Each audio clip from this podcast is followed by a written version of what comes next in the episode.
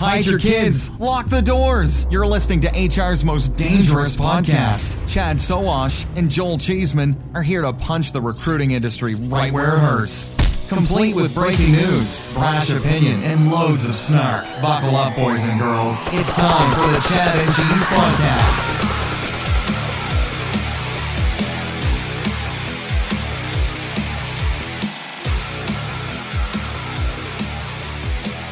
Hey, I'm Joel Cheeseman of the Chad and Cheese Podcast, and I'm joined by my partner in crime, Chad Sowash. Well, hello.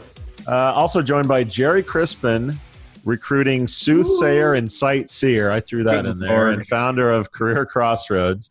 Uh, Deb Andrychuk, excited. industry veteran and VP of Recruitment Branding Goodness over at Shaker Recruitment Marketing, and Right. proud sponsor of the Chad and Cheese Podcast. That's I right. might add. Travel sponsor. And last and least, Steven Rothberg, president and founder, College Recruiter. Welcome, everybody, to the Chad and Cheese Podcast, Thank you. HR's most Thank you. dangerous podcast, by the way.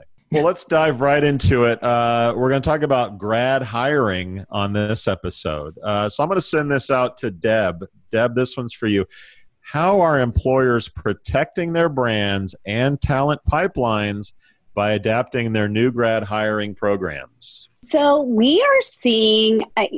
I'm actually really excited to see this. Um, that companies are very keyed into the fact that they know they need to do the right thing. They are, to Gerry's point in, in in an earlier session, we were talking about how you know if you are making offers, you can't rescind.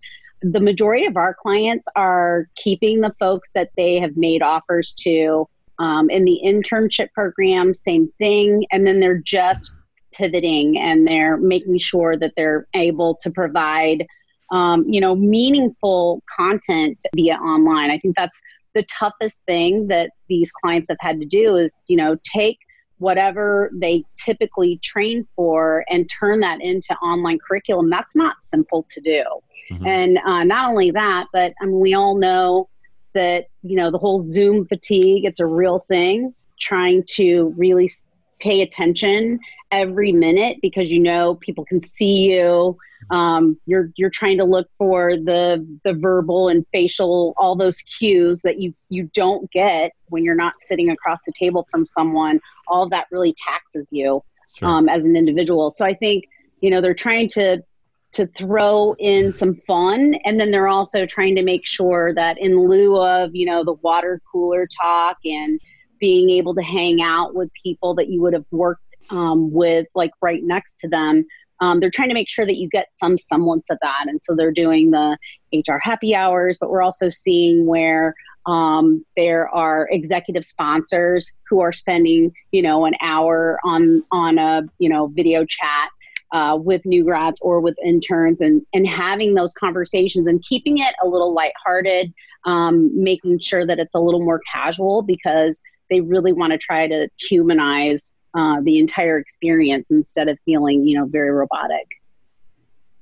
Chad, wasn't you that sent the link of companies hiring magicians and comedians to come in on Zoom Zoom calls? Yeah. I thought Oh, that yeah. was And, cool. and, and and there's Goat 2 Meeting as well, where they actually bring live animals and llamas, and yeah, I mean it's it's a it's a it's a thing. It's it's the whole entertainment section. We, we've all seen each other's dogs and cats far more than we want to. Also, yeah, Mhm. yeah. Well, dog, dogs. You can always see more dogs. Cats, uh, not so much. On a serious note, Chad, you and I interviewed uh, Chipotle uh, a few weeks ago, and they're making some really interesting inroads with mental health uh, benefits as well as expanding healthcare, um, protecting workers, you know, serving food uh, much better, creating six, you know, six feet distances between customers. Um, so we're really seeing a lot of different variances of how companies are, are reacting to make sure that internships and any employee Yeah. um, feels safe. Are you guys seeing anything else from companies? I think that? it's all over the map, all over the the map. The the the thing that I try and do, which I can't do very well, is is to um, put myself in the in the shoes of some of these kids who are graduating, and and it's hard. It's been a while for for actually everybody on this call, and 50 years for me. So the but I but I do happen to go back and talk to kids at college on a regular basis, and most of them are truly invested in this full time job. They're invested from an ego point of view, invested maybe in a year or two years as an intern. They've gotten to know and build a relationship with kids who are also going to that company. Uh, their parents are proud of them. You know, they finally are getting them out of the house, maybe. So there's this incredible kind of activity that's going on. And now we have COVID. And so the whole issue is I'm frightened. What does that mean for me? And I think we talked about the fact that communication now becomes really critical. The way in which we now are communicating with those students about what our thinking is even before we make the decision mm-hmm. as to whether or not we're going to rescind or not rescind, etc. So they get excited when we've decided not to rescind but maybe it's going to be a delay, a delay for two or three months, maybe a delay for even longer. Maybe there are reduced issues in terms of how I'm going to be onboarded and the kind of projects I'm going to be involved in, and that might impact my pay. Um, or maybe I can show that there's some benefits that I can give you while I'm delaying. Companies are coming up with more and more innovative ways. The key is that the company cares about doing this well, mm-hmm. more so than I've ever seen. I re, you know I remember the most recent 2008 uh, variation in which lots of companies were automatically rescinding their offers, and then suddenly the media was giving them such a hard time. They suddenly decided well maybe we don't rescind everything or maybe we just delay or maybe we do something else so they were they were playing catch up because they made bad decisions too mm-hmm. quickly now they're making better decisions, but it takes time to make those decisions. And what they're doing when they're doing it really well is keeping the the kids involved um, in in the course of that time frame, and and the the best of them are even engaging the parents of those kids as well. One of one of the ideas that's sort of gaining traction is this idea of hazard pay, um, and I know we talked about internship pay in a, a, previous episode, but it seems to me if you're an essential worker, and that's not just healthcare, but any any any job where you're in harm's way of this virus, sure. that at least companies, government, at least government's starting to talk about hazard pay, and some companies are doing it. Is that something you see getting traction? Is it something that you're seeing in the marketplace? What are your general thoughts on hazard pay for internships? I don't I don't see that happening too much for interns and or early hires. I see it much more in the hourly apprenticeship kind of thing. So if you're if you're a laundry worker in a hospital, um, I got to tell you, I, I, would be looking for some serious hazard pay for that job. And and I'm aware of the fact that almost half of all the people who are offered that job don't show up, and and a good portion of those who do show up leave on the first day. Yeah. um, because because that's not going to you know you need that kind of hazard pay for those kinds of things. And and the pay and the job and the future of somebody in that job is way different than that of an intern who can or early hire who proves himself or herself and and the experience that they have and the skills they're going to be able to develop and fine tune in a crisis situation are probably going to serve them really well from a successful point of view for the mm-hmm. rest of their lives. Yeah, one, one go thing, ahead, Steven. Yeah, so one one thing that that these 21, 22 year old grads are going through um, is that a lot of them feel like punching bags. That at some of their earliest memories were the the start um, were the, our, this country going to war, um, and you know that just sort of as they became a, aware that the world was more than just them and their mommy and daddy. Um, we were already at war in Iraq and Afghanistan, so they've they've never known a time where we weren't at war. Um, another early memory for these 21, 22 year olds is the 2008 2009 recession, where a lot of them saw their, their parents or maybe older siblings, cousins, uncles, aunts lose their jobs. Um, some of them becoming homeless or having to leave their homes, being foreclosed on. And now, 12 years later, 11 years later, you know, here we are again. And it sort of feels to a lot of them like they've lurched from one massive crisis to another. Um, I'm a Gen Xer. We didn't have any of this shit. You know, Bullshit. We, we, you know, we just didn't. we had. What are we you had- talking about? we had some, but we we didn't have anything like the, 08 Soviets, 09 recession. AIDS, But drugs. But that wasn't an existential threat facing all of society and turning it upside down in the course of weeks or months. It just it, it just paled in comparison. Yeah, we had the Soviets and we knew that we could be incinerated in a moment, but that was something that we lived with for our whole lives. Were It you in Canada at the time? Is that what the problem is? I think it's. I think that's the answer. yeah, I think that's- no, and, and, and, and it's true. I mean, that they're, but you know, Canadians Canadians certainly would uh, would would understand that if the if the U.S. were to get nuked, then Canada's not that far behind. But but this generation has gone from one massive crisis to another far more than the generations before it, millennials or, or Gen Xers. And an, another thing that I think we need to keep in mind is that a typical 21, 22 year old would rather be just about anywhere else than a spare bedroom in their parents' home. And when they are completing their senior year, have to leave school, probably go back to their parents' home, maybe complete their classes online, don't have a graduation, and then can't go to their job of choice in May or June, and maybe have that deferred. You know, like when I graduated, and some, if my employer had said, hey, we want to defer your start date by three months, I would have been doing cartwheels if I was physically ever capable of doing them. Um, that would have been great. Shit, yeah, I'll go travel for three months. I'll do this, I'll do that. Now, what are they going to do? Watch Netflix? I, I think that they're impatient to start. They want to get their the rest of their life underway. They don't remember a time when they weren't in school, and now they're on the cusp of joining the real world. And Quote the great Billy Joel, who said, "The world's been burning since the world's been turning." Deb, I got a question for you on the uh, the marketing side and branding side of the house. Are you seeing companies want to build a brand, a profile page, career site with, you know, masks and how we're protecting our employees and gloves? Steven, are you seeing profile pages?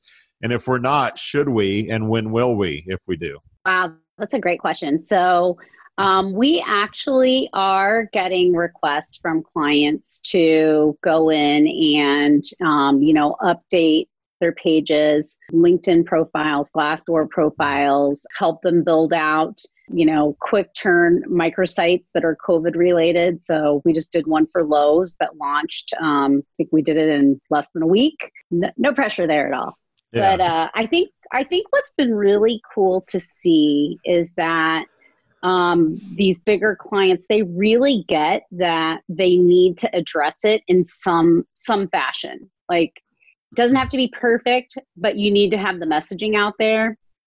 And I think too the other thing is that I've loved the community spirit and the way that these companies have come together. Where if you are a company that's furloughing and laying off, like one of our clients is Hilton, and you know they laid off thousands and thousands of people, and I thought it was so cool that they partnered immediately, um, you know, with some of the essential employers that are out there. They're they're partnered up with CVS, for example, and um, also Lowe's, and and I think just the fact that these companies are willing to work together, I, I don't know. I, to me, that that smells of change, Well, and that, that- makes me happy. That's And- and actually we a pretty should big deal. we should have we I- agree it is a big deal.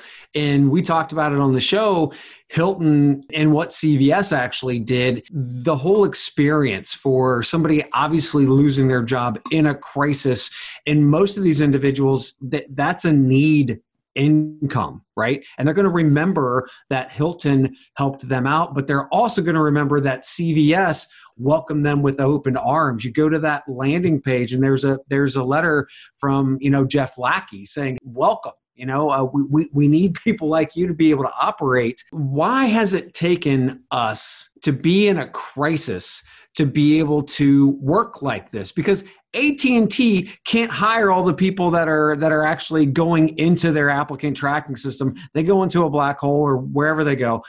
Why couldn't they work with Verizon to be able to ensure that these these people are getting placed? I, I understand talent and top talent, but holy hell, you have all this overflow of people. We have to wait till we're in a crisis before we can work with other co- companies. I don't and understand. would it stick? And would that stick? Because my Yeah. guess is once things go back to fair normalcy, that we go back to being the American way and sticking it to the competition. Well, it's I think it's one thing for Hilton to refer its employees to CVS. First of all, over the top awesome for both organizations. Doing the right thing for their organizations, doing the right thing for their people. Chad, you said that you know those those employees will always remember that. They will al- always remember that, plus the 200 people that they know well, each of those. I mean, Right. that story of how Hilton took care of me and how CVS welcomed me with open arms. That is going to be retold over and over and over again. That's going to be Thanksgiving dinner conversation for years. And I mean, whoever it was that came up with that idea uh, you know they should have a monument to, to to that person it's just but to say that verizon should partner with at&t a direct competitor that seems a step too far to me first of Okay, all so so And if the Canadian says that, it's There were examples of this years Well, ago, by the don't, way. don't forget I moved to the U.S. I was, I was, you know, so you know, uh, but but if if you're, you know, if the candidate applied to AT and T and for whatever reason was was rejected, they're going to have a scarlet letter on them when they go over to Verizon. Verizon's going to be like, oh well, this they're not good enough to work for AT and T. Are they good enough? Why why would we want to hire them? And that's probably not fair.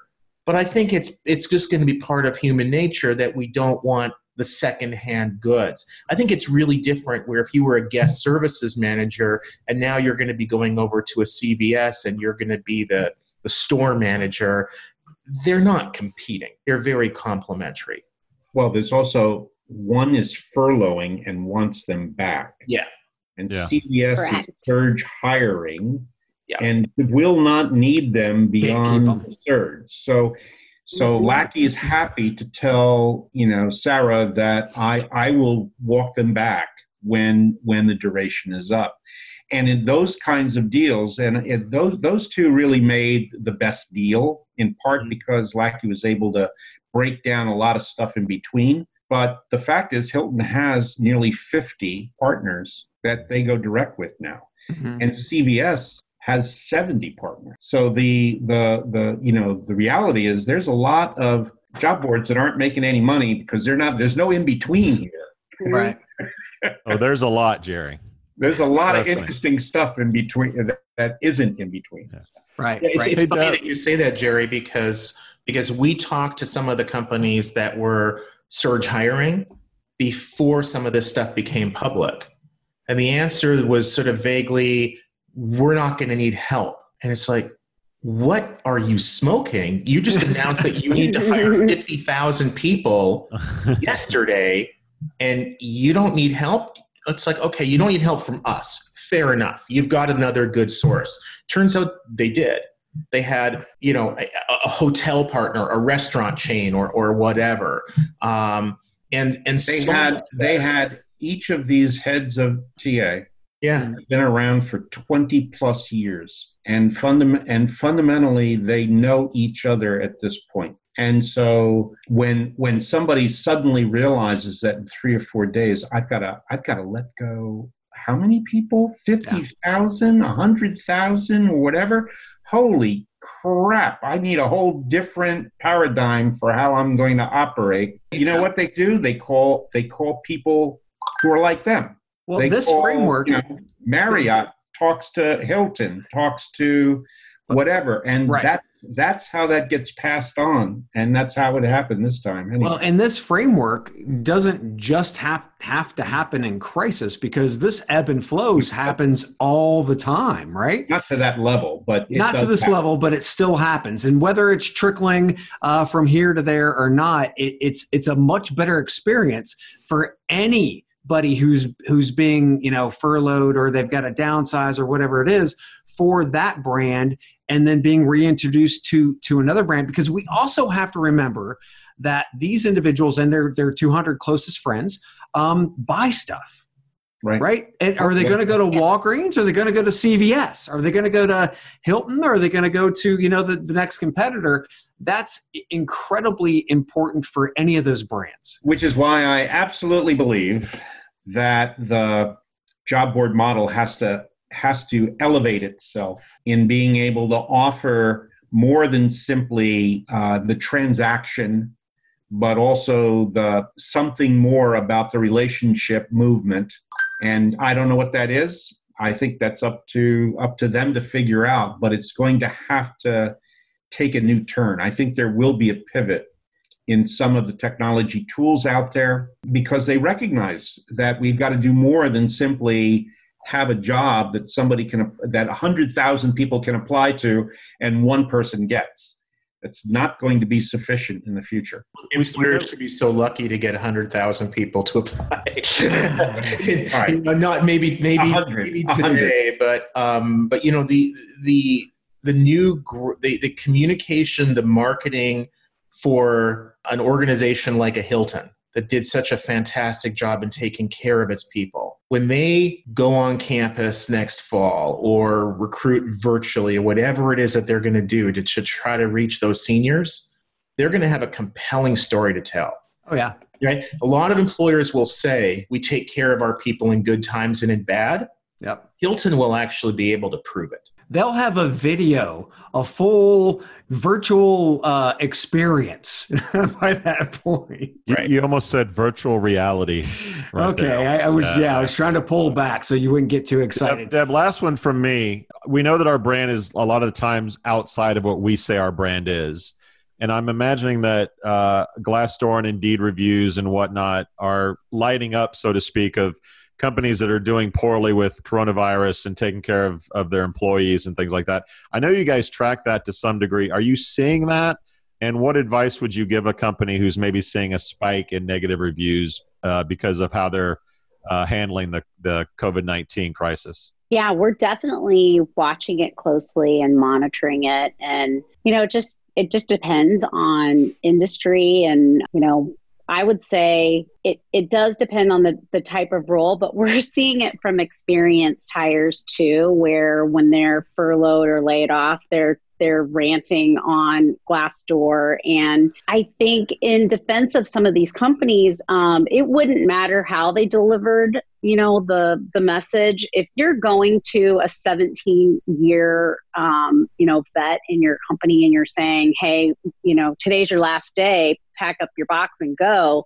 It, do, it doesn't matter how delicately um, you give that message; they're still going to be upset, and and they are they are going to go to Glassdoor and and these pages, and they are going to you know leave a review, and um, it stings. I think the best thing that we can do um, as employers and what we have been telling our clients to do is you know make sure that you are doing the best job that you can make sure that you are really digging for every type of alternative before you cut the cord with somebody but then also spend some time on figuring out you know how do we kind of balance out um, that negative with some positive. and so it's digging out some of those really positive stories and some of the things that they're doing that would would resonate and you know carry over and carry them through i guess well i'd like to thank gerry Thank deb you, Gerry. Thank you, Deb. and Steven for Yeah. joining us again. We this is our protecting your brand series.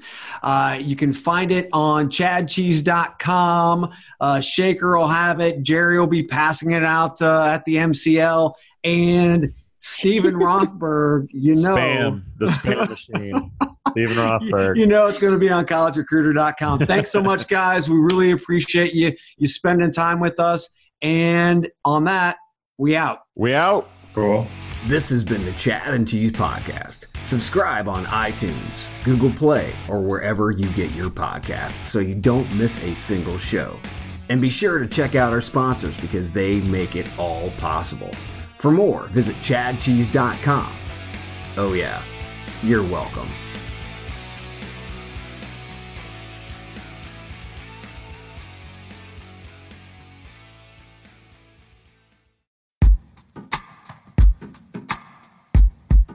The Jim Stroud podcast explores the discoveries and trends forming the future of our lives.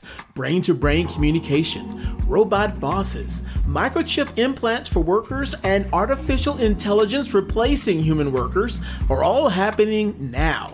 If you want to know what's happening next, subscribe now to the Jim Stroud podcast.